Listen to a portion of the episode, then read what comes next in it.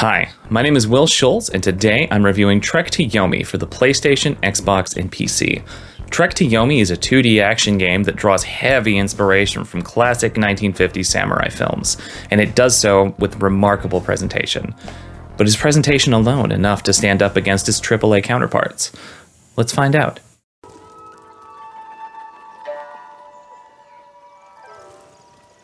Hey, 単なる幻に過ぎぬその喪失を嘆くなかれ己の行いを悔やまずともよい武士道というは死ぬことと見つけたり Every aspect of Trek to Yomi feels like it could be pulled straight from an old samurai film.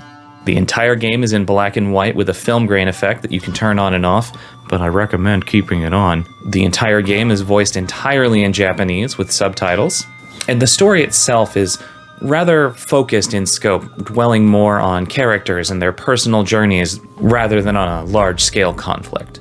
The black and white visuals are gorgeous, they are stunning, and they are my favorite part of the game. The single best aspect of Trek to Yomi's presentation, in my opinion, is only possible through its 2D perspective. Every single duel or combat encounter is framed like an epic duel scene in a movie. In between fight scenes, you'll walk through burning villages, dark forests, and through the eerie, mystical catacombs of the underworld. The player is not in control of the camera at any time. Instead, transitions from one scene to the next happen when the player walks off screen or enters a door. It's a technique very reminiscent of old Resident Evil games or the PlayStation 1 Final Fantasy titles and their use of pre rendered backgrounds. It's not a technique I see often in contemporary video games, but Trek to Yomi really makes the most of it. But no matter how beautiful the visuals or cinematic the presentation, a samurai game just wouldn't quite feel right if it didn't have a killer combat system. Fortunately, Trek to Yomi delivers on this front as well. The combat in Trek to Yomi is centered around smaller conflicts between one to maybe a small handful of enemies that you'll be defeating with a few blows rather than long strings of combos and counters. Once I found a combo that worked for me, most enemies were defeated with two or three sword swings and a special finisher. It makes all of your attacks feel very powerful and it fits the samurai aesthetic perfectly, going all in on offense. That's not to say the game is easy.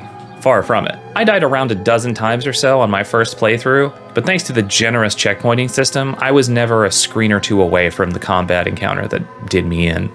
I feel like it's important to note that my first playthrough of Trek to Yomi did only take about 5 hours. I could have easily spent another hour or two if I'd been more thorough searching for collectibles and upgrades, but I know that that sounds like a short runtime.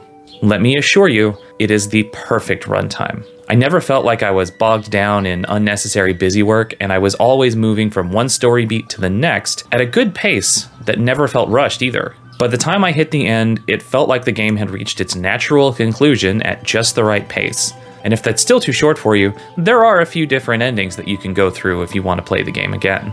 As a mega dad, I do feel like it is my responsibility to let you know that this game is not for children, not by any metric or measure. The combat encounters aren't particularly visceral in and of themselves, but there are a lot of graphic cutscenes one of the most frequent ambient sounds in the background through the course of the game is like villagers just wailing, gripped by grief. It's a little intense at times. And while it never feels inappropriate, I can definitely see it making younger players uncomfortable.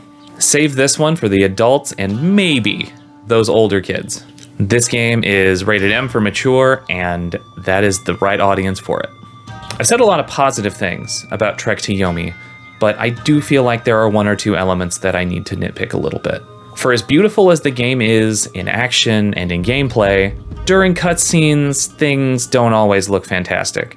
The character models in particular can be a little rough and a little crudely animated. It's not egregious or a deal breaker by any stretch, but every once in a while something was awkward enough that it got my attention and pulled me out of the moment a little bit. And the combat can be a lot of fun, but when you struggle or start to make a mistake, combat encounters can be over pretty quickly against you, too. The generous checkpointing does dull the blow a little bit, but it doesn't feel great when you get stuck in a loop and it doesn't even feel like you could have recovered.